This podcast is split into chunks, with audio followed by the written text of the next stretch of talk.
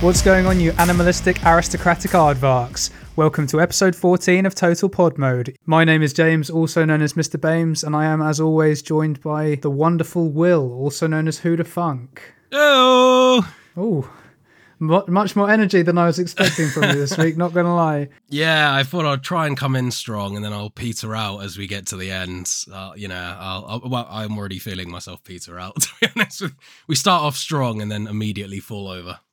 Yeah, oh, yeah, it was. so, for the benefit of our listeners and viewers, um, both Will and I are pretty sick this week. Um, it's the worst timing.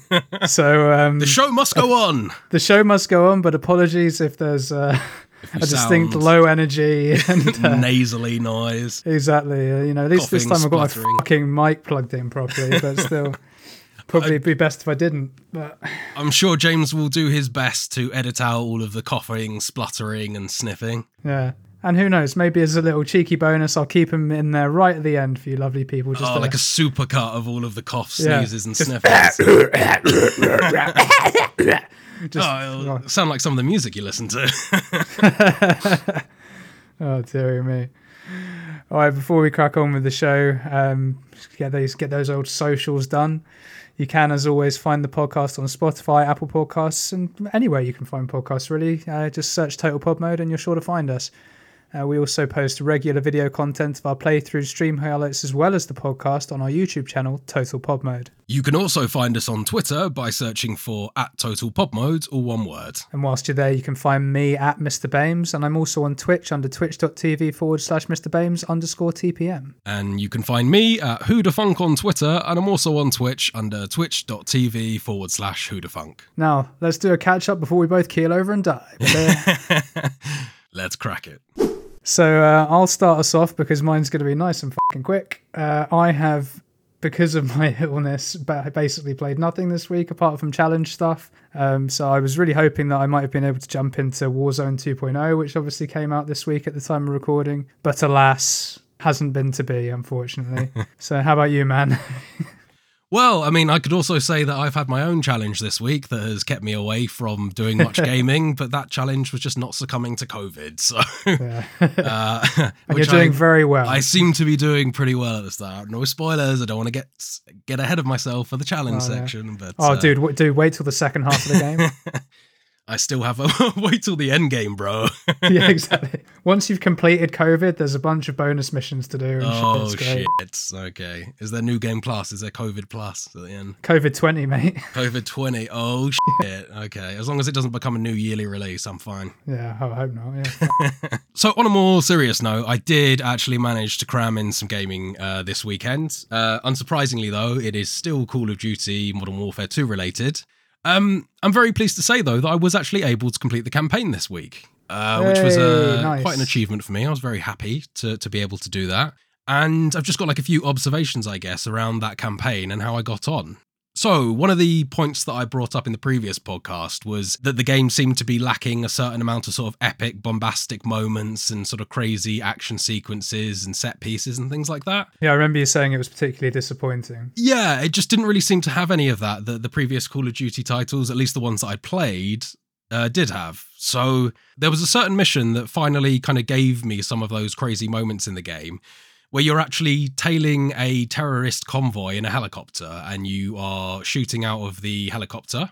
And eventually you fall out of the helicopter and you are still attached by your sort of safety rope, the clip onto the helicopter. But obviously, you're just dangling from a helicopter at that point, upside down, swinging in between traffic, chasing a convoy shooting at you. Which was that was a you know a quite a cool set piece. I quite enjoyed that. That's very action film of them. Absolutely, yeah. God, and if that isn't typical for the Call of Duty franchise, is just rip off a bunch of action scenes. I was going to say, I swear like The Rock does that in a film or something. Uh, they just they take as many action movie scenes as they can and they slap them into the game. It's even like uh, I think it was actually the last Modern Warfare 2 where they had the snowmobile chasing down the uh, icy mountain scene straight out of one of the James Bond movies. Oh, and then I yeah, think in that same movie, you're also firing a shotgun off of the back of kind of a Harley style motorbike and reloading it exactly the way Arnold Schwarzenegger does in Judgment Day. They kind of they just take all those references and feed them back into the games, and hey, it works. You know, for that first or second time you play it, at least. I guess it makes sense I feed on that nostalgia. Yeah, yeah, absolutely. And set pieces like that, they're proven to work. So I guess why not rip them? Uh, copy them into your game. Yeah. I wasn't accusing Activision of ripping anyone off. honestly. That was too close. Um, but just to, to build on that scene, um, so after you are dangling from the helicopter and you've shot some guys on the back of the convoy, you decide that dangling from a helicopter probably isn't the best way to complete the mission. So you reach inside your boot, pull out a combat knife, and cut yourself free and land on top of one of the cargo trucks of the convoy that you're chasing. And this is where things start to get really fun. The game then, you enter into the sequence where you're relatively towards the back of the convoy and you need to fight your way to the front of it by hopping from vehicle to vehicle on the roofs. Once you've jumped onto the roof of a vehicle, you can press the enter vehicle button and you'll hijack in the same way you do in loads of action games. You know, you grab the dude, chuck him out, jump in. Yeah. Once again, uh, another familiar scene from Judgment Day 2. Grabbing a dude out of a uh, of a 16 wheeler, chucking him to the side and driving it. nice. And what you actually have to do is, as you're fighting your way through the convoy, obviously your vehicles are taking damage. You need to get out of your vehicle, jump onto the roof, Just Cause 2 styly, and then hop to another vehicle, take that one, and keep fighting your way up the convoy. And that was probably the most exciting mission, I've got to say, in the whole campaign, because at one point you start chasing a truck which is chucking out mines, and you've got to avoid those while stealing other cars and also being shot at. And I've got to say, actually, now that I've completed the game, I think that probably was the sort of the craziest scene in the game, and I really enjoyed that, and I was glad that they put some stuff like that in.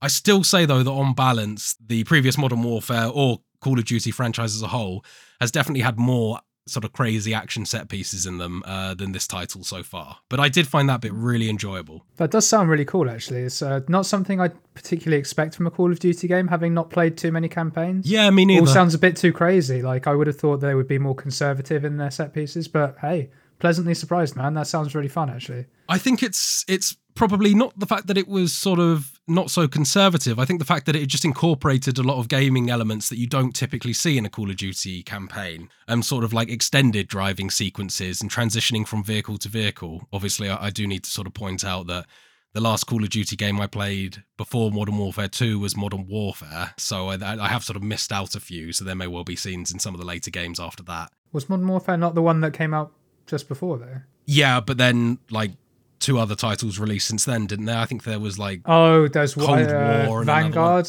That was it. Vanguard and Cold Yeah. War, I believe, came out since So then. I completely forgot about Cold War because it was. I don't think it did very well, did it? uh, I know, I know a fair few people that bought it, but I think that most people were just like, "This is a shame. I want to go back to modern guns and things like that," and they didn't take it there. In my mind, it went Modern Warfare, Modern Warfare 2. I completely forgot about those two. yeah, there you go. Dumb f- I think that's probably the same for a lot of people there. To be honest with you, I know that the Modern Warfare online community was still pretty active, even with those games sort of coming out since, and.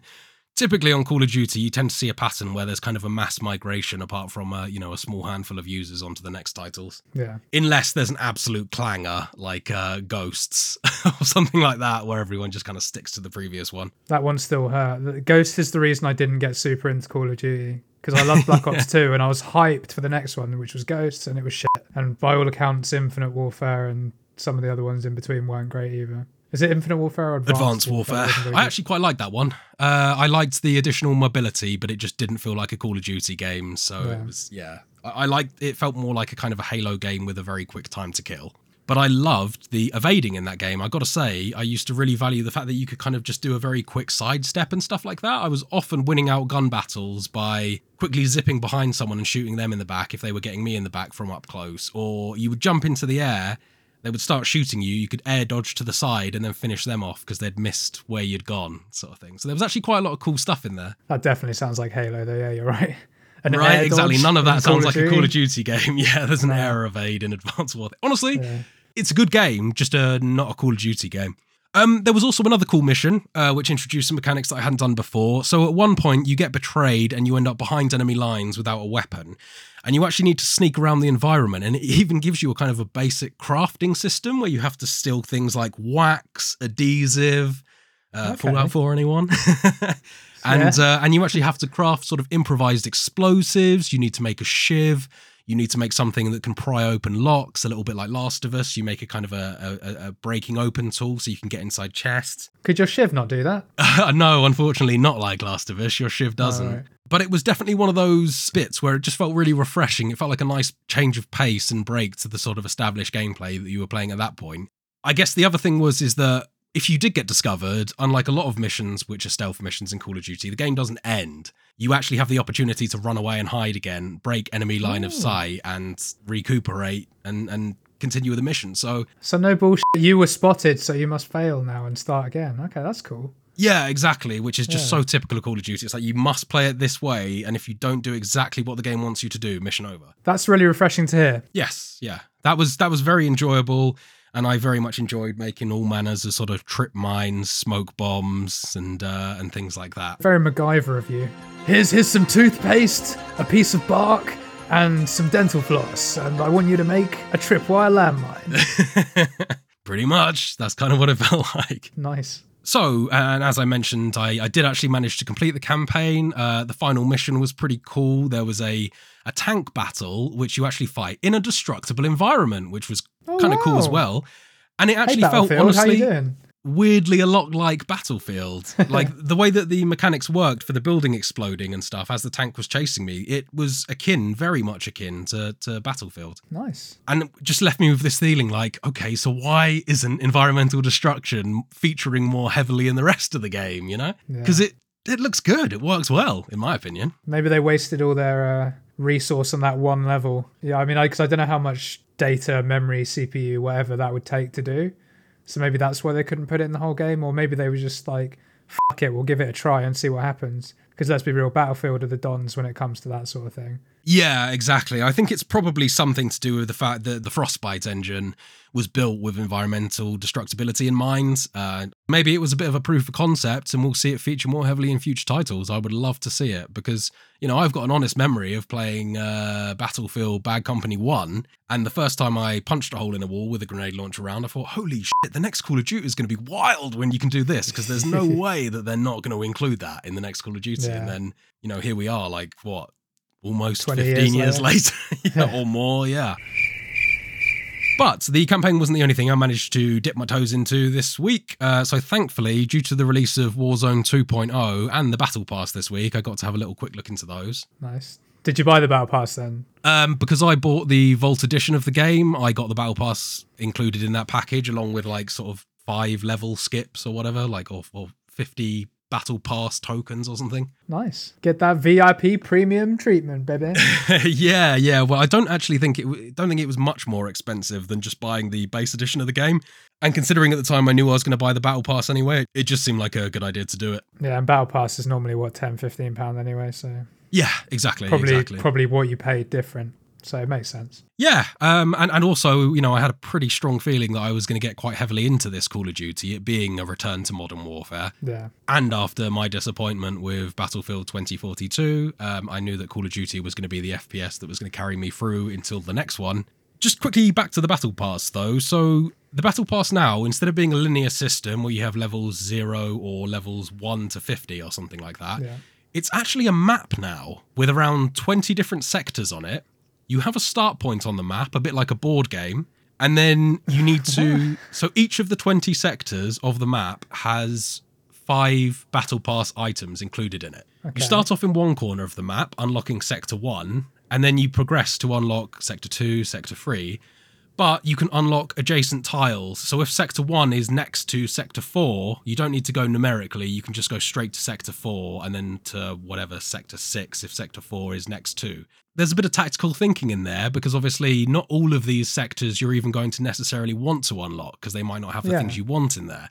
So you can straight up just skip past those. So it actually enables you quite a bit more freedom in terms of how you spend your points. And the way that you unlock these sectors is the fact that after you complete each match, you get these Warzone tokens, I think they're called. Right. And then you you use those tokens, uh, one token per unlock, to unlock each of the five items associated with that sector. You can only unlock the next section once you've unlocked every single aspect of the current sector that you're in. Typically, there's one free item per each sector that won't Yeah. cost you a Warzone token to unlock, but the other four will. And the fifth unlock for each sector is only available once you've done all the other four. Got yeah. So you can't go out of order in any way, shape, or form. That makes sense. What you just described to me there, though, reminds me of. Um, do you remember the show Catchphrase? It looks a lot like that. yeah, where like you have to pick when you're doing the final round, you have to get five across the board, and you can pick whichever one you want adjacent to it. But if you get it wrong, you have to start again. Reminds me of that. That's what it sounds like. It, honestly, it's it's not too dissimilar to that, except that Yeah. there's no sort of starting again thing. But absolutely, Yeah. yeah. you need to kind of you channel a path through the battle pass.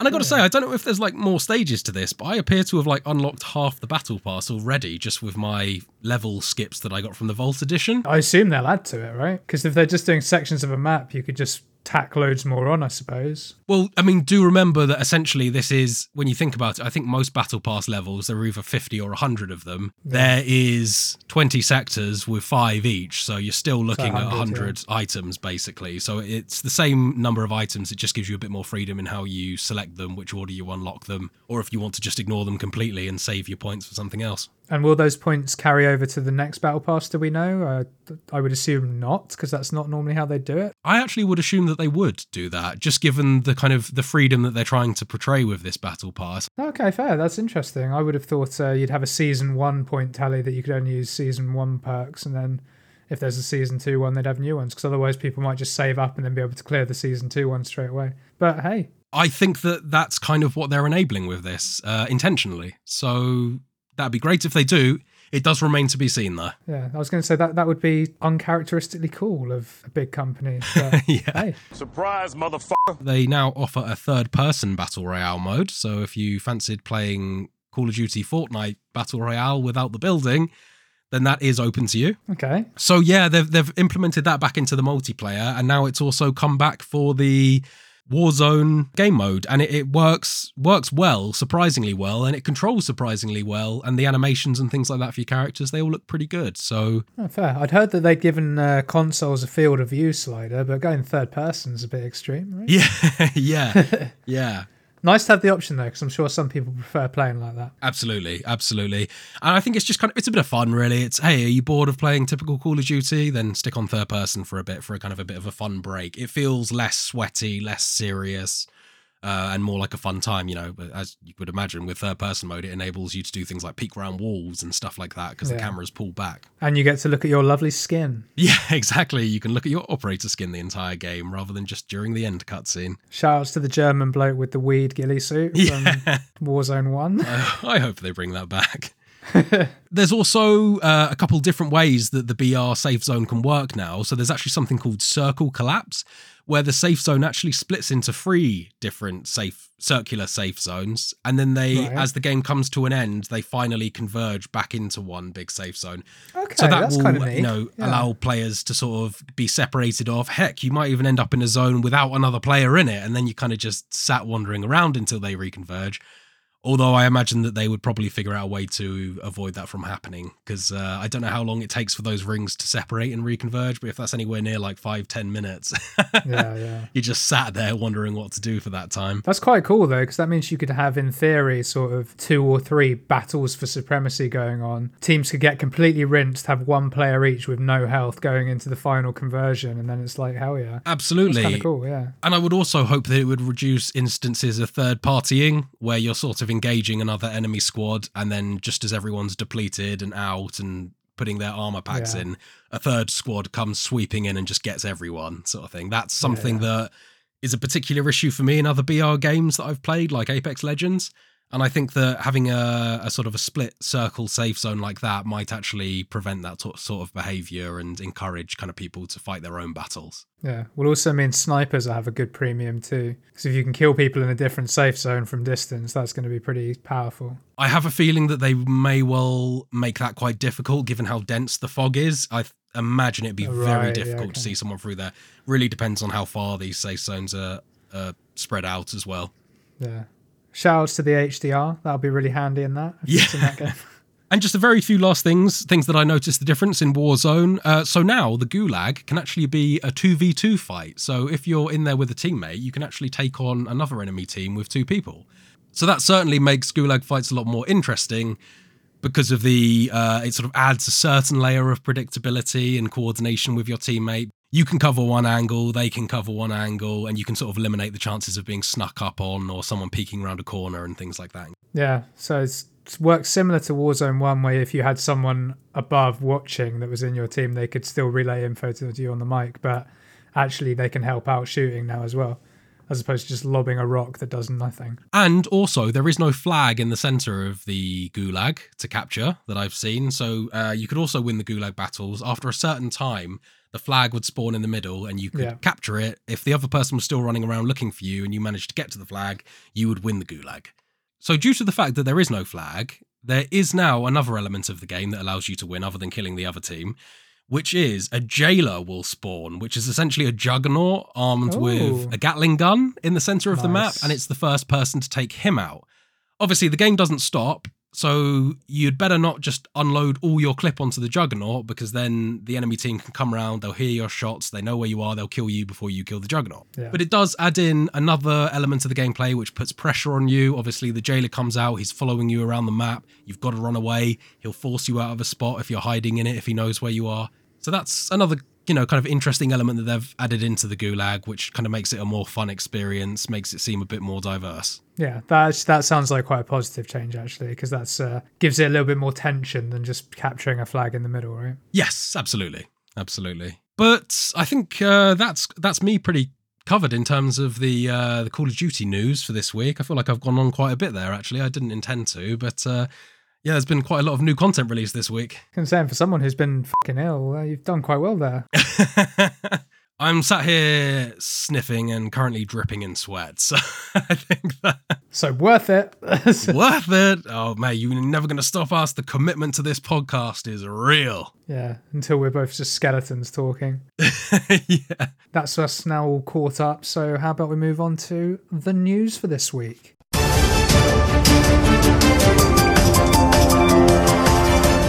So our first news story this week, Blizzard has announced that it will be suspending game services in China. Now, this is because they have failed to reach a new publishing agreement with NetEase. Um, as a result of this, uh, a bunch of titles will no longer be available to the Chinese player base.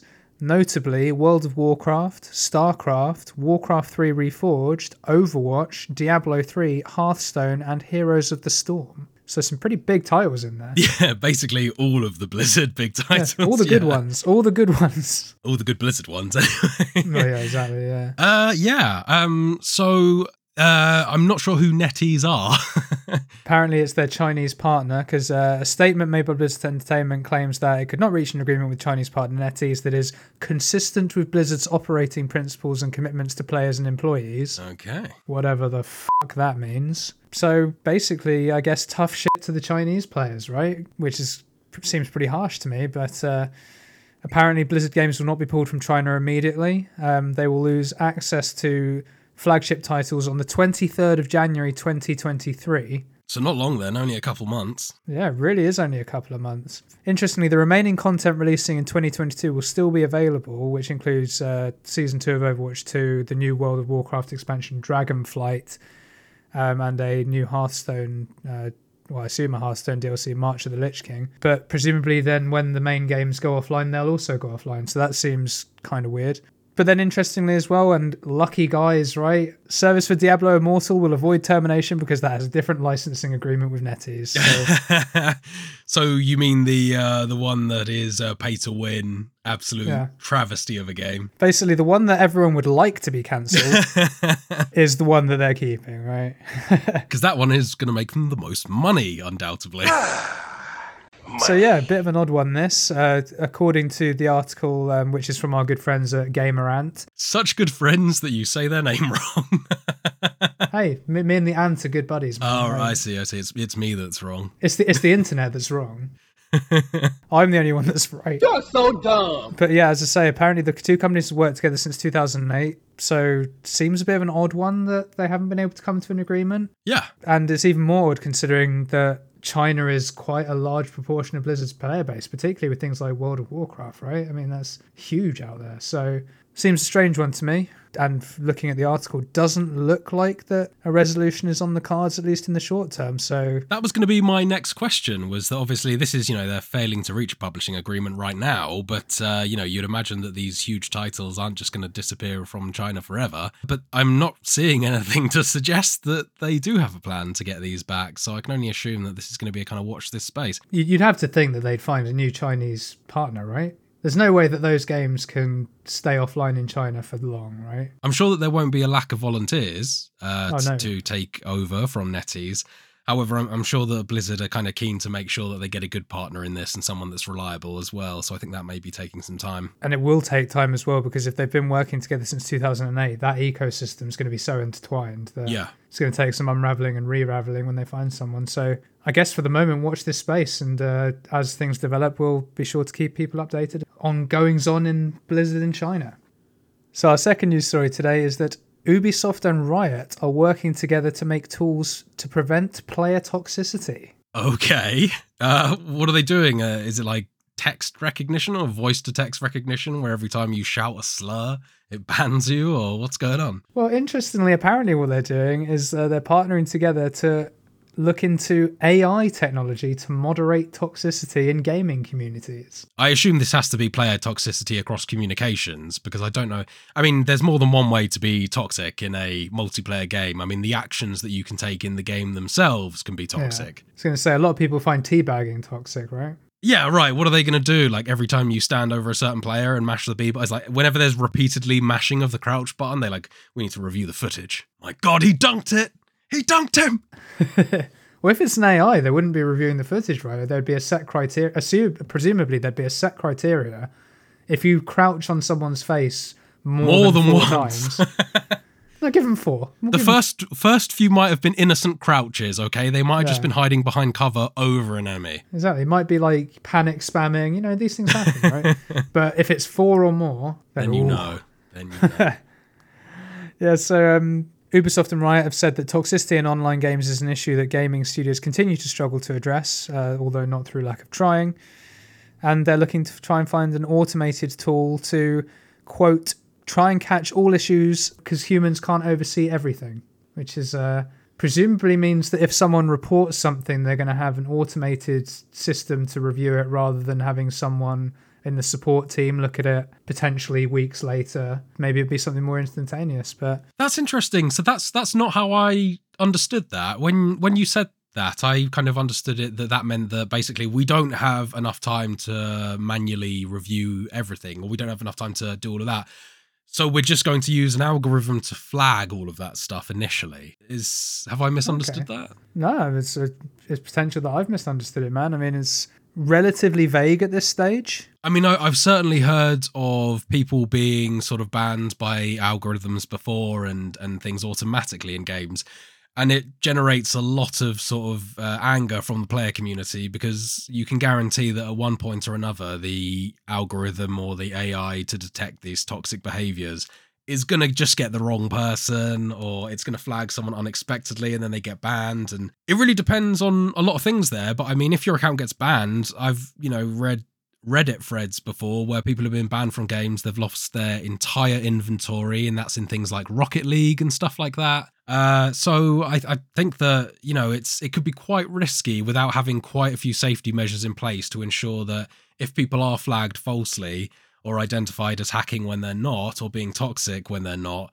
then there needs to be a method of recourse for them to be able to get their accounts back otherwise you're going to have people not even wanting to play these games for fear that they'll stick 150 odd hours into it and then one day just because they crouched five times on someone's head that they Yeah. no longer have all their sexy skins No, and that's uh, a very, very good point you've made there. Like, if they are going to go with the fully automated algorithm, which doesn't really have that margin for error potentially, there is definitely going to have to be some sort of external review policy anyway for if someone is incorrectly flagged. And to me, on the face of it at least, that sounds like they're just doubling up their work because if you're going to have a human review it anyway, why not just have the human review it to begin with, right? Yeah. But I guess if it gets through some of that bloating, because there probably is, I mean, it probably happens more regularly than certainly I'm aware of, then, you know, maybe it just slam dunks the easy wins and then the more serious cases do still have to be reviewed. But certainly interesting. Yeah, I'll be certainly looking forward to hearing more about this AI system for preventing player toxicity because uh,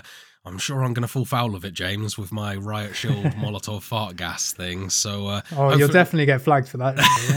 yeah. Thankfully, this is Ubisoft and Riot, which have nothing to do with Call of Duty. So the most I have to deal with is angry children screaming at me.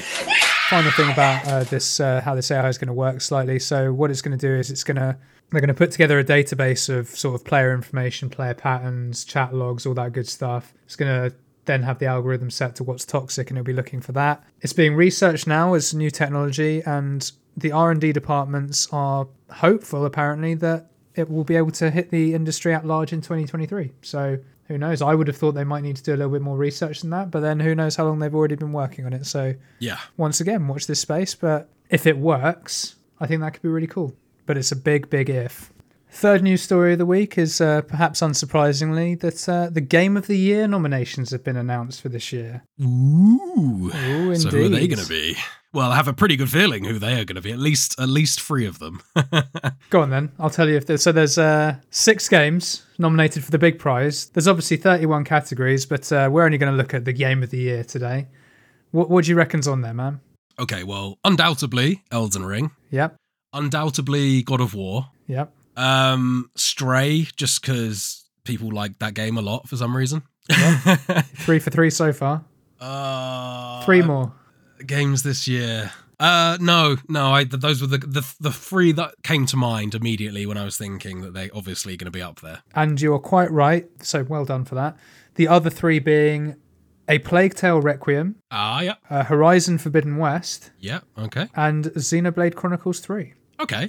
Um, Xenoblade's the only one that I haven't played out of that series of games. You've played Ragnarok. Oh God, no! Sorry, I meant like uh, of the series of games. So like you know, Oh, I- I can kind of I can discern what Ragnarok is kind of going to be like after playing the first one. Much like I can kind of discern that Forbidden West is an expanded version of Horizon Zero Dawn. Fair. Well, I've only played Elden Ring in this lot, so I can. Well, I say that I've tried Stray briefly on a friend's console and was instantly put off by the fact you couldn't free jump everywhere. You can only jump up on certain bits that it lets you. Yeah, absolutely. Yeah. So I was like, okay, fuck this game. I want a free running parkour cat game. I don't want no forcing me to jump up on certain. I want to be able to jump on any ledge I want. I'm a cat for fuck's sake. I think that their intentions for the game were that it didn't look dopey. And I Yeah. think that if they would have given you a free run, it would have looked janky, it would have looked silly, and that's you know that's that's just a byproduct of the fact that it gives you uh, a free jump sort of thing.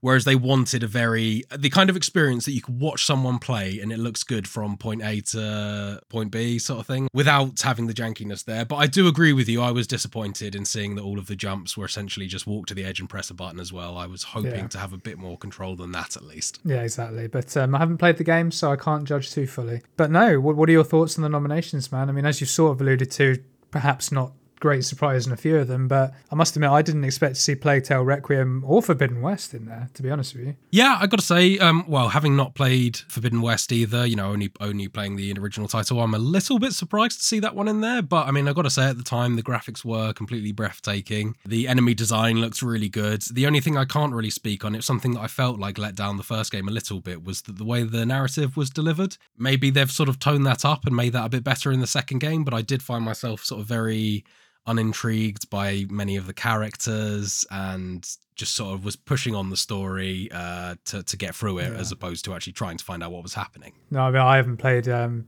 Zero Dawn so or Forbidden West, so I can't really comment on that. I, I know that they're both good games in terms of from hearing from people that have played it, but yeah, I can't really comment on that. I'm not surprised to see Xenoblade Chronicles in there because that game, by all accounts, looks beautiful and runs beautiful. So not surprised at all. And I think it was relatively long wait for that one. So I think that the fans were very, very happy when it finally arrived. I'm sure neither of us are surprised that Elden Ring has made it into those Game of the Year nominations. Absolutely not at all. Um, and I'm also not surprised that Ragnarok's made it in there, even though it only came out two weeks ago. the hype around that game alone was going to carry that. I don't think even if people hadn't got hands on yet and they were just relying on sort of footage, they would still somehow find a way to get that into Game of the Year. Oh, absolutely, man, absolutely. But as I say, I'm surprised about Plague Tale Requiem. I, it's, I believe that's the second in the series, right? Yeah, that's right. A Plague Tale Innocence was the first one in the series, and that was kind of a fairly niche game. But I got to say though, uh, although you know I was, I certainly didn't expect to see it in Game of the Year. I am seeing a lot of talk on the internet about A Plague Tale Requiem now, uh, and a lot of people Yeah. praising that game really highly. So I've added it to my list of things to go back and play, but I will definitely be starting with Innocence and then going on to Requiem later. And so, uh, as you say there, it surprises me a little bit because I didn't think Innocence had done that well. Like, No, I- I don't think niche, it as you has. say. I think those that played it liked it, but I think this one had a bit more of a wider appeal and obviously benefited from the fact that people were, you know, there was a small group of people more familiar with the Plague Tale series at that point. So there was more more noise about it just based on that fact alone. so man, I've got to ask, who do you think's going to win? Who's going to win? Um, honestly, I'm I'm not really qualified to have an opinion on who I think should win. Uh, just given the fact that I've only actually physically played one out of the six of these games, but I I can still seeing it being God of War Ragnarok due to the sort of the player base by and large preferring narrative driven story games as opposed to extremely hard drop you in the middle of nowhere and don't explain anything kind of games. I think that those are a bit more prohibitive to a lot of players. It does seem that in this kind of modern state of gaming that we're in that there is a lot of hand holding going on and uh, you know a lot of sort of directions waypoints and markers and things like that and obviously elden ring chose to incorporate some of that to some degree but way way way less uh, than most games would Hey man, they gave you a map. they did that was a big step forward and they let you put markers on it It's basically a waypoint. um, I probably agree with you, although I do have a slight problem with the fact that a game that's only going to have been a- available for about a month of the year is likely going to beat out a game that was released at the end of February and has had a lot more people play it and complete it. But that's the nature of the competition, right? So I never take these game of the year things too seriously. It seems to be more of a popularity contest more than a quality contest. Yeah, it's, it's a lot more marketing than it is uh, actual quality of game for sure. Because otherwise, you'd probably see some uh, different games in some of these categories. But uh, perhaps we can do that another time when we do our own Game of the Year podcast. yeah. and the uh, the final little nugget of news we've got for you this week is uh, a nice quick one, um, which should really come as no surprise to anyone who's been following this game. Dead Island 2 has been delayed again. You cannot be serious! But James, I saw a I saw a pre-rendered trailer footage of the game not less than a couple months ago. What do you mean it's being delayed? I saw I pre-rendered know. footage. I know, man. It's absolute nonsense, isn't it? Uh, so I think this is like legitimately like getting towards double figures for how many times this game's been delayed at this stage. But you know, basically, it was due to come out 3rd of February 2023 from the last delay, and it's now been delayed to the 28th of April 2023. Not really much more we can say on this that hasn't been said already in the past, other than to say that the developer themselves actually said the irony of delaying Dead Island 2 is not lost on us. I've just seen that the link for this PC Gamer article is surprise. Dead Island 2 gets delayed for like the gajillionth time. Yeah. At this stage, I have a feeling that previously it was more about getting things off the ground, getting the right team in, and things like that. I have a feeling that a lot of this stuff is now, oh, this game is buggy as shit, and we need to fix this as much as possible before release. Uh, you know, it, I would imagine that for a game that's being looked forward to by the player base this much, they really don't want to screw the pooch on this one. Yeah. I still think they're gonna, but that's that's Yeah, That's I mean, yeah, yeah, absolutely. Yeah. Because if they announced this, so that- this- I mean, years ago at this stage, uh, surely the technology's moved on since they first started developing this. I don't know, man. It's, it's, I think that's feels- that's going to be a lot of the problem, though, isn't it? The technology has moved on, but the experience in handling that technology hasn't because it's Yeah. it's new, right? So they're dealing with much more complex systems than they were previously. we'll see what happens, man. I mean, Dead Island One was a good time. I'm sure Dead Island Two will be a good time. Let's see if we actually get to fucking play it before 2027, right? So with that, I think we come to the end of the news. So let's mosey on over to the A games challenge.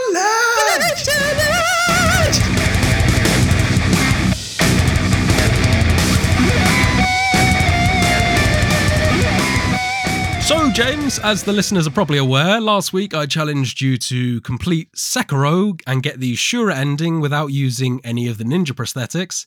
Also conscious of the fact that you were unwell during this week, and uh, Sekiro is uh, quite a demanding game, so lots of attention needed. Yeah, and that was uh, honestly tough at times. So, uh, as, you've said there, basically from Monday night until, well, even still now, I, I've been pretty rough. Have only really been able to play games in sort of two hour stints before having to stop because feeling sick and not being able to focus on it. And as you say, particularly with Sekiro, where you need focus, that's a real challenge. Even more so with the restriction of not using prosthetics. Because as players of Sekiro will know, whilst not essential, the prosthetics can make your life a lot easier on a lot of bosses, right? Hell of a lot easier. Bosses, enemies in the game, just Yeah. yeah. There's some of them that it's almost the definitive way to beat them is to use a specific prosthetic. Exactly. So it was a challenge, um, and rightly so. It is called the Games Challenge. And initially, I was really not sure how this was going to go because I struggled with a boss that was relatively early on in terms of the Shura ending.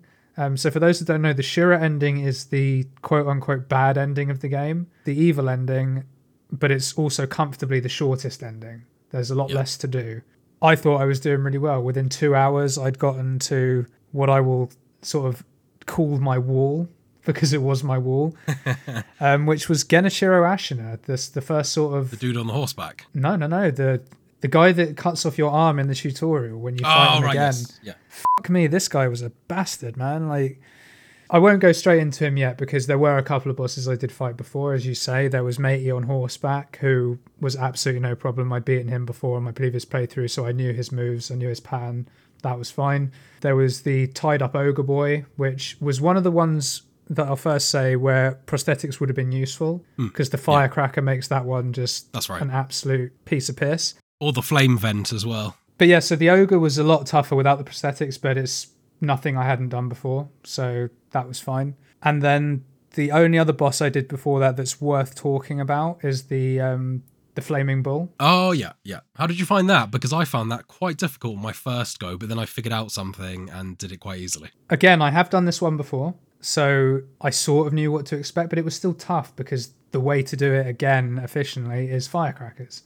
Because for those that haven't played the game before, firecrackers essentially make all beast enemies sort of go a bit mad and just stuns them and just lets you get in so much free damage that it basically trivializes them. It also does a hell of a lot of uh, poise damage as well, which is the Yeah. kind of the main mechanic of this game, right? It's not about taking down their HP, really.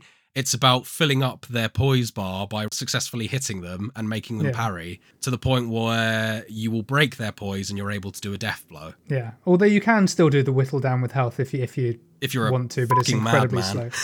Yeah, well, you don't know how to play the game, as I've seen with a lot of people. Well, you say that, man. There's, uh, we'll, we'll we'll talk about some stuff. so yeah, so the the bull was it was tough, but I sort of knew what to do, which is you just run around it in circles, do the That's odd right. hit. Chase it, basically. Don't let Yeah. it get away from you. Just constantly be sprinting and benefit from the fact that you've got unlimited stamina. Exactly. But it's you know there are points where it sort of stops and gets tired, and you can then hit it in the head, which is where it does the most damage. But yeah, so died a few times to that, but really not too much trouble. And then we got to Genichiro Ashina, who was comfortably the boss that gave me the most difficulty in this entire run. Comfortably, that wasn't even close. I can totally believe it, man. It was it was out of all the memories of the bosses that I've beaten in that game, probably my toughest boss fight. Also the coolest boss fight though, I gotta say. Did you get to muck around with any of the lightning stuff? I did, yes. That's just such a cool mechanic to me. I love that. I think it was amazing. It is, but I was finding the distance you had to be from him for it to actually proc quite tough. So I'd end up getting shocked a few times because I was too close to him and things like that. But but I've got to say, man, this boss was tough and it was very good fun, as you say. But my overriding emotion with it is that some of it was very questionable. really? So he, yeah, so he has some attacks where he, he's got a bow and arrow and a sword, right? yeah. sometimes with the bow and arrow, you'd dodge round him and you'd be to his side. He'd be facing away from you, and his arrow would go almost 90 degrees and hit you. sometimes when he was doing his thrust attack, and this is a hitbox versus animation problem rather than a game problem, but the sword clearly misses you, but you still get hit. Yeah. Yeah. And this is something I actually found with a lot of bosses in Sekiro compared to Souls games, which is the FromSoft equivalent that I, that I have the most experience with that I can compare it to. It's definitely their most sloppy work in terms of hitboxes versus animations, for sure. Ah, fair enough. Okay. But I must say, particularly with this boss, I got to say that's not something I experienced myself, but you know, I, I take your word for it, sort of thing. Yeah, absolutely. But I think also we were we were doing different things. Like this doesn't obviously excuse any of that stuff you were talking about, but for instance, I didn't try to dodge a single arrow. I parried everything. Like I, I stopped dodging Yeah. at all in that game, so I didn't didn't notice those things. Yeah, eventually I learned that you could just hold the block button and it did no damage, right? yeah, But when I was first starting, I was trying to run round him to avoid the arrows. Because in my mind, if you're shooting in a straight line, I can run round and there's no issue. yeah. And I'm aware that in Dark Souls that there's some arrow tracking. Like if you look at an arrow and you look to the side, it will eventually sort of start It curves a bit. towards you. But what you're describing is the arrow coming out of the bow sideways Yeah. almost. Yeah. I, and now maybe 90 degrees was a little bit of a sort of over exaggeration from my part, but it was definitely coming out where it shouldn't have done, right? Yeah. It's physically impossible. And I said to my, I was shouting at my PC, it's physically impossible for that to happen. But as you say, that's not really how you're meant to play this boss. That doesn't excuse it though, because I mean that's kind of janky. you know, it's like saying, "Oh, this game's buggy." It's like, well, you're not meant to play it like that. It's like, well, it's still Yeah. buggy. You know, I get it, but uh, Yeah. So no, so that was pretty frustrating. Uh, yeah, so genuinely, I probably spent about three, four hours on this boss alone. Oh wow, yeah, no, same when I on my playthrough as well. Yeah, he took me a long, long time because that motherfucker's got a stage two. And stage three. Oh god, yeah, yeah, So it's like, yeah, f- fuck this guy. But as with most Souls games, once you get it, once you crack it, it's very satisfying when you actually beat the motherfucker. And a small aside, I, I do actually have a, another playthrough that I'd started, um, as I sort of mentioned last week. My controller broke, which is why I had to stop playing it. Once I'd beaten Genichiro Ashina on the challenge run, I actually went while I was in the zone and I went and beat him again on my one too. nice, nice. Because I was and I and I did it within two or three goes the second time. It's amazing, isn't it, with Sekiro? The amount of different skill makes over everything is. It's just once you've Yeah. learned the rhythm and stuff like that, you're just good to go. Once you know the and you know you've said this to me before. Uh, shout outs to my mate Daniele. He's said this to me before. Once you get it, there's nothing quite like it in terms of the satisfaction level. yeah. But the process to getting it Oh, it's tough. Is a motherfucker. You got to get beat like at least a third of the game, at least a third of the game to like get into it. Especially as an experienced Souls player, where dodging is sort of the main way to avoid things. Like dodging in this game fucking sucks, man. Like you use a quick step to dodge through an attack on occasion. You do not dodge backwards. You do not dodge to the side. You sprint or you jump. You do not dodge. Literally, the only time you would ever need to dodge is when you want to do the Mikiri counter, which is to parry Yeah. the uh, to, to counter the stab moves. Yeah, Only time you need to press the, the dodge button. yeah. And fuck me, the timing of that got me for few got me killed a few times when I was learning that too. It's Jeez. tough. Yeah, yeah. Because you also have to have the angle just right as well. Like you can't just do Very it. true. You have to No. be face Right, on and facing the sword. Yeah. So the amount of times I dodged past him into the thrust, I'm just like, fuck you, game. I pressed the button, damn it. ah, so did you? Were you pressing forward and dodge then? Uh, yeah, I was doing I was doing the direction into where he was thrusting from. You can just press neutral dodge. Just press dodge when it hits. Oh, really? Yeah, yeah. Oh, Um, that makes it a lot easier then, so you don't accidentally dodge past them and stuff like that. I find it makes the timing a bit easier to predict as well because you're stationary. But at least when you're both standing still, you can kind of gauge the timing a bit better. yeah. I must admit, I thought you had to do the direction, so I I, I probably skipped the instructions too quickly because I sort of knew about it already. But hey ho, Mm, no, I got to say that was my understanding initially as well. Was that you dodge into the attack? and Yeah. I'm pretty sure that's what it does tell you. But if you do a neutral in this game, I think you don't do a backstep. I think you do do a little forward dodge. perfectly possible. But it, but it is ultimately a timing exercise. So once you get it, you get it, right? And you're definitely right to mention the issues you had with it in comparison to Dark Souls, especially because there's a series that we're both a big fans of. Yeah. It's the fact that you kind of have to just forget everything you've learned about it in a game that has a lot of similar feelings to it. Yeah, for sure. But once you shed it, it does sort of become more second nature. Yeah. Although even like when I was getting it, I was still finding myself not deflecting sometimes, and I was even saying to my again, I shout at myself a lot when I'm playing games. I was saying to myself, "H- Holroyd, why the fuck are you not deflecting, man? Like you know that that's going to happen, you know you can deflect this. Why are you not doing it?" And it's like, It's muscle memory. It's unlearning. it is, it is. Yeah. You know, it's press B and back, uh, press B and backwards or to the side. Like if you Yeah. know that something's coming that you want to get out of the way of, is you know, is what it is. But finally beat the cunt, but took way too long. Way too long. Wasn't happy at all. But but there it is. And I will also use this opportunity to say that, and this is a positive thing. It's going to sound like I'm being negative, but this is a positive thing. At no point throughout my playtime of this did I feel powerful. And what I mean by that is, in in a let's use Dark Souls again, right? You can get your weapon of choice. If you're struggling with a boss, you can go grind, buy some stuff, upgrade your weapon to a plus five, for example. Instantly, you're doing a lot more damage, right? Yeah. In this game, you can't really do that. The only way your damage upgrades is by beating certain bosses, not all bosses, and getting memories. Yeah. I believe there is another way to do it that involves collecting three mask pieces and then you can trade skill points for attack power. I wouldn't have been able to do it anyway because I think the third piece is part of the non-Shura ending. You won't, yeah, you won't get that type of stuff until you're way later on in the game. That's that's a real tough thing to do. Yeah. Uh, and it would I didn't have the resources all the time, so wouldn't have been a thing. But but this was, uh, as I say, this is a good thing because in Dark Souls and Bloodborne, even really, you can become quite OP with certain builds by specking in the right stats early and getting a decent early game weapon and making it plus five, plus ten, or whatever. Whereas in this game, you actually have to get good Yeah. uh, at that specific boss, um, which I it was a nice change of pace for me. I, I enjoyed that. Yes, no, I agree with you. There is there is certain measures that you can do to make the bosses a little bit easier for yourself. So obviously taking a different route and fighting some mini bosses because the mini bosses typically drop an item that allows you to extend your health bar. Uh, so if you do hit an absolute roadblock, you can take another route. But I can appreciate that when you've got a week to do this and an uncertainty of just how much you're going to struggle with these bosses, you didn't want to take a quick trip to the Hirata estate and kill a few mini bosses there to get your health bar up because that may have been valuable time that you needed to beat the final boss, for instance. Well, not only that, but also with my limited playtime from being ill as well, it was just it wasn't something I was prepared to do. Yeah. You know, sure, I did have to kill some mini bosses throughout my route because you have to,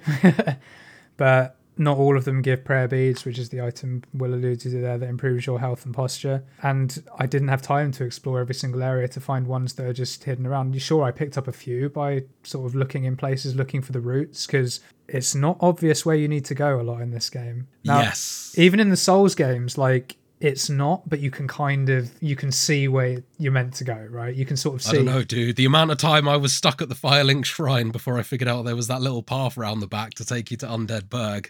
God damn, I don't even want to admit how long that took me to find. well to be fair maybe it's a familiarity thing right but with this game the amount of times i had to like backtrack and be like F- me there's a place you can jump up there i didn't Yeah. see that Yeah, and uh, you know to, you know there's you have to get to um one of the bosses you have to do for the Shura ending um the uh corrupted monk. You have to go to a place called the abandoned dungeon. Yeah. fuck me if that didn't take me hours to find. Because you go across the bridge right and the, the gate's locked to where it is. And if you don't look up and see that you can grapple to the top of it it's not immediately obvious. And you know when you're going quickly you're not necessarily paying as much attention as you should. So i just ran back and was like fuck it i'm going to do a bunch of other stuff and came back. And it was only really when i sort of looked and, and it popped up briefly you got that green circle and i was like Yeah. something here. Sure enough jumped down go through one door and i'm in the place i need to be. So And this guy, he's the one that's sort of like in a massive dark chamber, right? It's it's like almost pitch black chamber that you need to get around the side. Is it the guy that you need to use one of your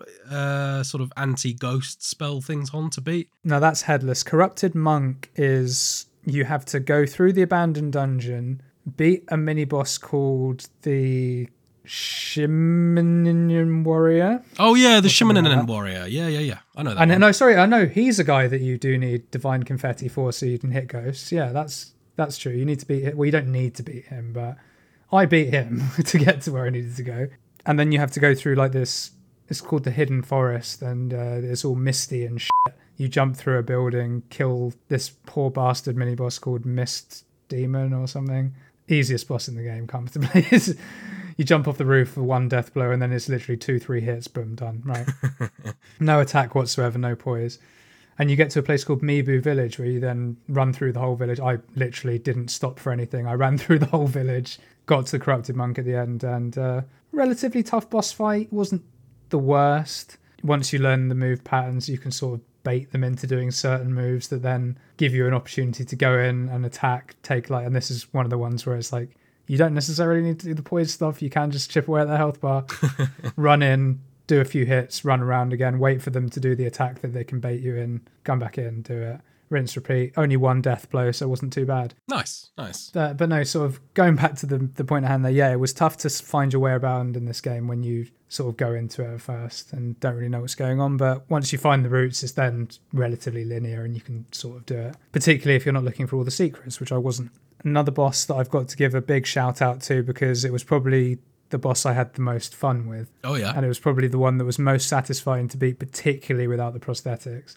Guardian Ape. Oh, yes. Okay, yeah, cool. I'm glad you had fun with that one because I found that fight to be very difficult. Not particularly frustrating, just difficult. Typically, I avoid getting frustrated with these types of games, sort of thing. But Oh, I don't. oh, that one was uh, it was tough. I do remember, and it also really adds insult to injury when he picks a piece of shit out of his ass and kills you with that. So Yeah. that's also not ideal. But you want him to do that attack though, Yeah, yeah, big because you can just run under him. Yeah, But yeah, that one was uh, again, uh, and there's probably a good time to say that uh, at no point did I miss prosthetics in this run except for the firecrackers. I've already mentioned it two times.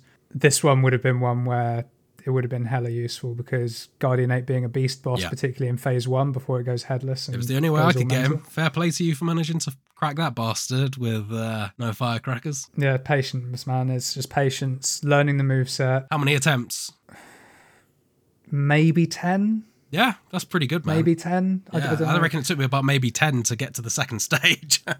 It was tough, but you, you just with patience, learning the moves, not being too aggressive, but at the same time, this game wants you to be aggressive. So it's a real fine balance. But um, phase two actually becomes a lot easier. I found. Bit oh, yeah, slower, certainly. Way two more erratic easier. movement, but much slower. You can sort of run away, bait it into doing that dive attack where it slides along the floor. That's one of the most erratic moves he's got. But the thing is, is he has a long recovery time from that. So Yeah. that's also quite beneficial. Exactly. Get two or three hits in. Nine times out of ten, he'll then do that terror scream afterwards. That you just got to run away from. run behind him because there's no like all of the range on it is in front of him. Oh, do So you know, I hadn't realised him. that. Yeah, no. If you run away from, if he's facing you and you run away, you'll get hit a bunch. If you run behind, you easy won't get hit. And he, you do. He has a telegraph sign for that. He makes a certain noise or something just before he does it. You can and I see him breathing in. That's like it, you can see the air coming in, Yeah. um, and then he goes. But yeah, so you just uh, again patience, waiting for your opportunities to attack. No more than two or three hits at a time, unless you manage to stun him. In which case, go for five or six. Run away, come back. Uh, yeah, got there in the end, man. But it was a toughie. I'm sure that was a hard fought battle, man. But congratulations on smashing the Guardian out and Stage Two as well. It was, as I say, it was the most satisfying one for that very reason because I have since done it on my other file as well. Oh yeah. And I used firecrackers and it was fucking easy. It Yeah. first time. Like it just makes a mockery. Well, once you've beaten the boss, they're all easy. Sort of Yeah. thing. Once you've beaten them, they're easy because you it's it's a rhythm game, isn't it? More than anything. Yeah. Once you got that rhythm, bum. Even easier than Dark Souls. I find that the ones on Dark Souls, they can still pull out some unpredictable bullshit, basically. But Yeah. in Sekiro, if you've got those attack timings down, you're golden. You don't need the prosthetic. You could easily Yeah. complete the game um, using the prosthetic the first time through, and then your second playthrough, no prosthetic, no problem, just because you know the timings. It was a learning experience, and, and actually playing this the game this way as a sort of not a first playthrough, but a first playthrough that's had any sort of extended time put into it.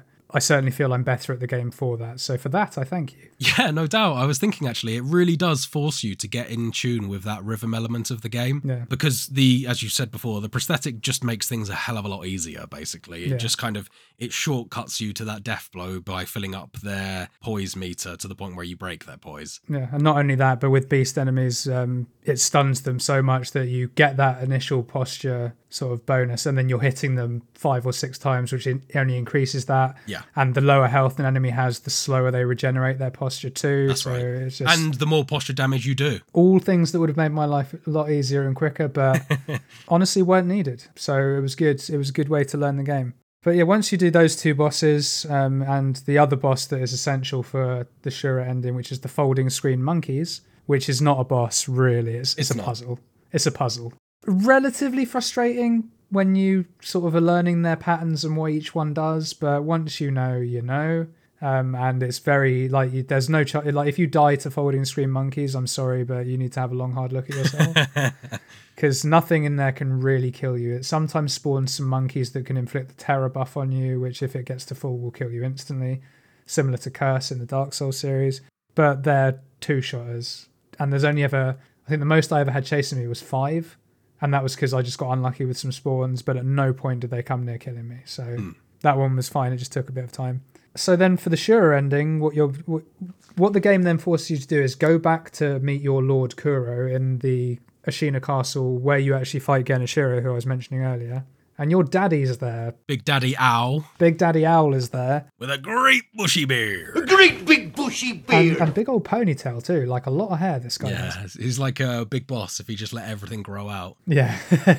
and he gives you an ultimatum sort of abandon Kuro, who's like your your master child person who's You're sort of his assigned protector, aren't you? exactly and he's give he brought you back to life. He's you know, he gave you some of his dragon's blood and that's how you can resurrect and all that good stuff. And uh Big Daddy Owl says, Forsake him and join me. And this is the only thing I looked up in the run because I was so paranoid that I'd You're done all this work wrong option. And I'd pressed the wrong option. Man, right? f- that iron code. exactly. So it's like I was like, oh man, I just so I double check, I checked myself, I looked up, and I was like, okay, no, I am forsaking. That Kuro. is Okay, permitted, yeah. that's cool. All right, sweet. Because the last thing I wanted is to do like all these hours. And I then- did tell you that a completion wasn't good enough. It needed to Exactly. be bad ending. exactly. So that so did it, and what that then gives you is a final.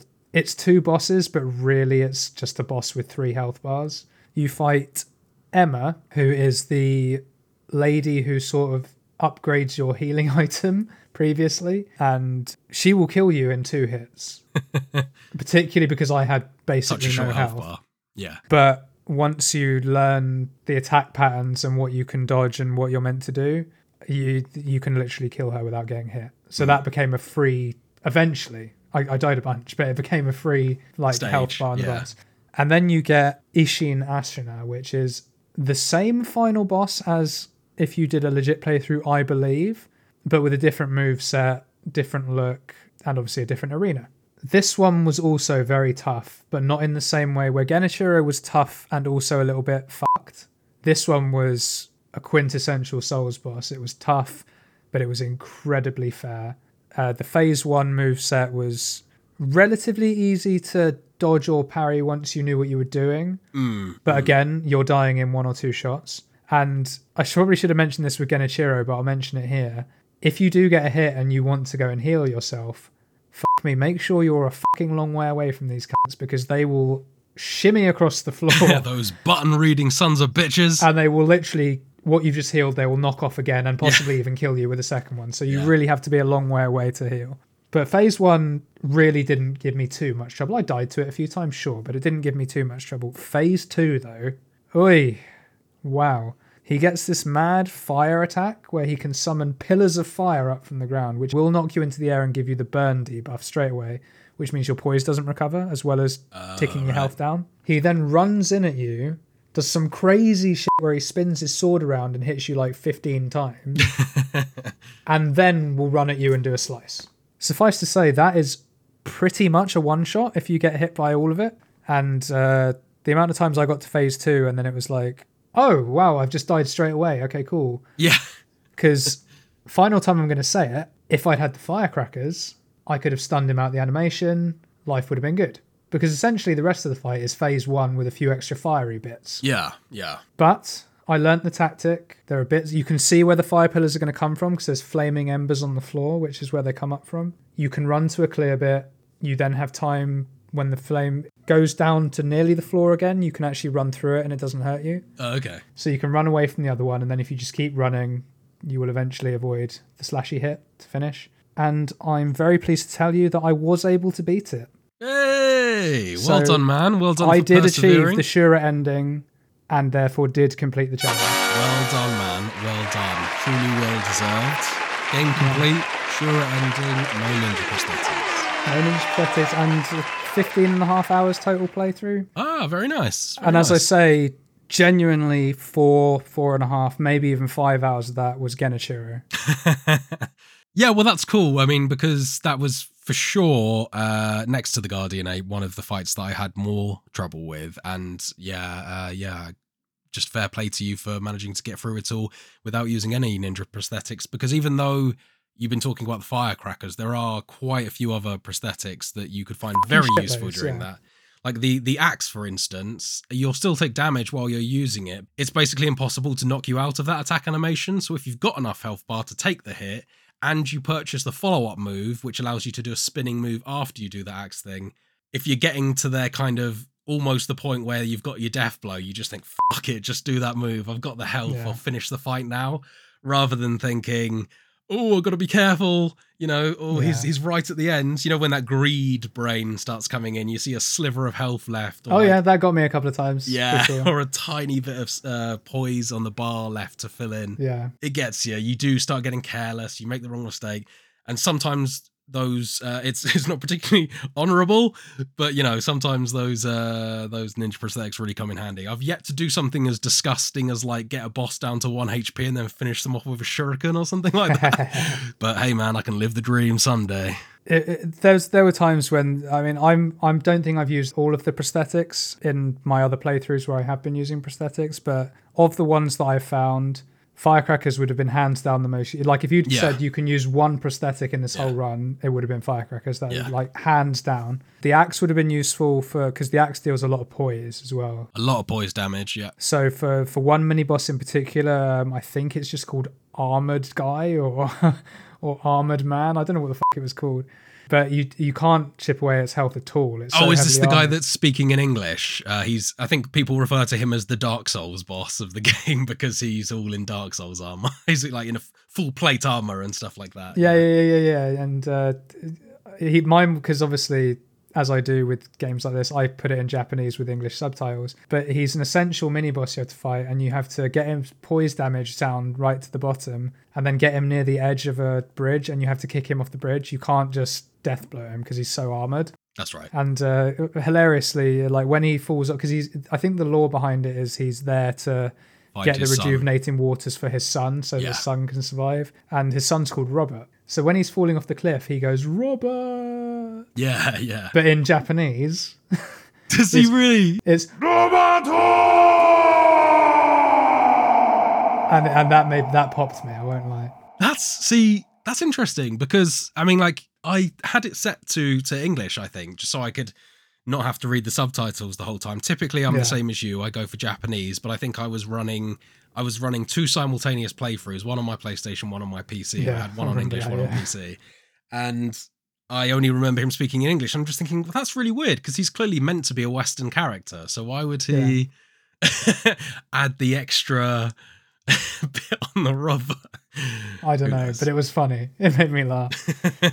so that would the axe would have been handy for that because you could do a huge chunk of poise without having to worry too much. And the only other one that I probably would have gotten some use out of would have been the umbrella one oh yeah, because that there was one, and I'm a little bit ashamed of this, but it is what it is.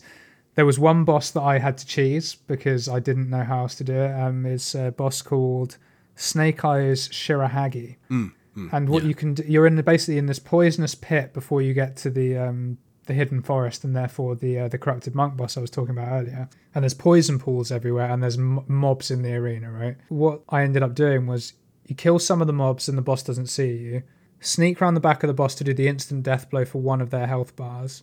And then I ran to a certain point of the map where the boss would follow me into the poison pool. Oh yeah. And You let the what I then had to do was exactly. And then what I then had to do to stop it from um, just walking out of the poison is I'd have to run to the edge of a cliff, bait it into doing its shooting attack because this boss had a gun, baiting it into do its shooting attack in the poison. So I'd run back to then be missed, but then I'd have to run forward again so it didn't walk back to try and hit me. If I'd had the umbrella, I could have just stood there with the umbrella up and just let it shoot me ad nauseum. Would have been quicker. But aside from that, I, I really didn't miss the prosthetics too much. And I, I, admittedly, I haven't used all of them. But yeah, man, it was this was a good challenge. It was good fun. I was very happy I was able to do it, given I was only able to play in sort of two, three hour stints at most. Yeah, no, I'm really pleased that you had a good time playing this game. Being a FromSoft game, although it's not strictly a Souls like, there was a slight sort of level of surprise that you hadn't sort of got through this one already, just given that I know that we're both, you know, very big FromSoft fans, very big Souls fans.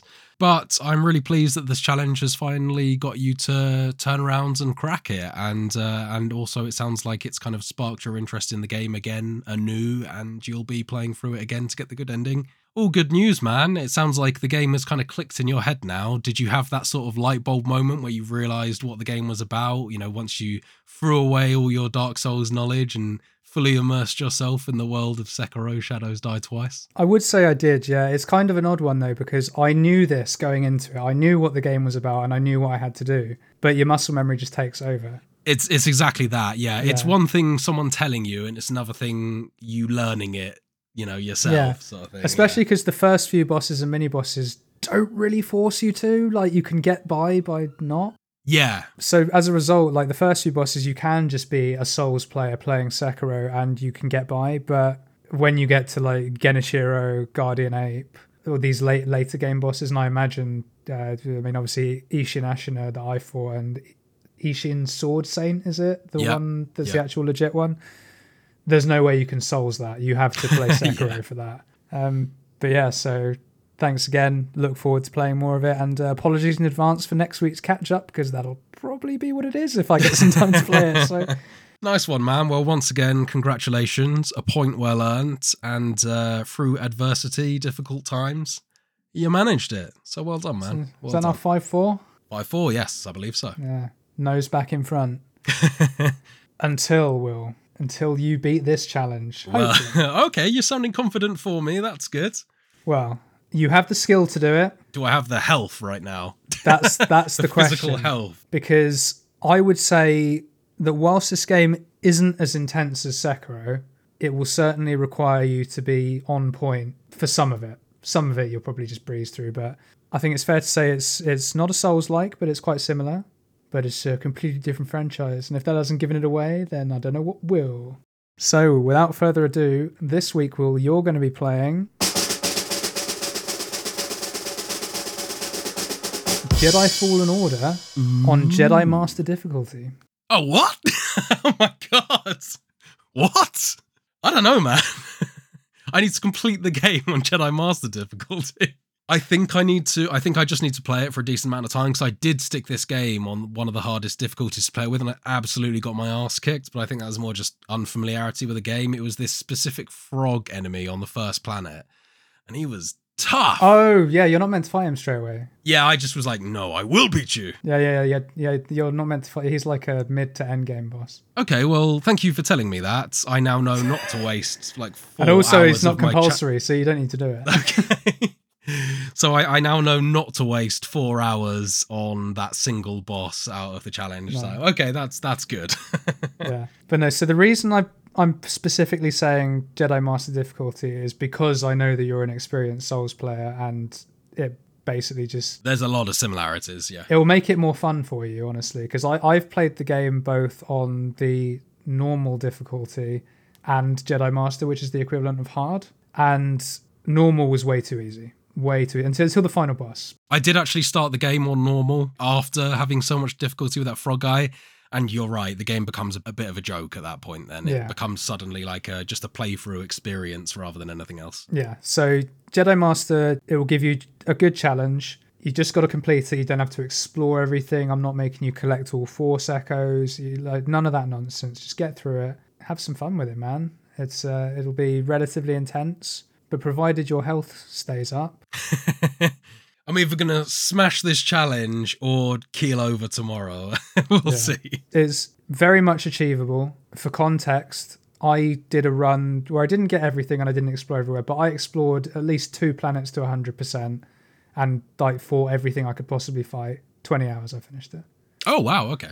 Okay. You know, so that gives me some confidence then. so so it's not going to be like oh you you need to put 30 hours into this to finish it is is you can do this. I think you'll have fun with it.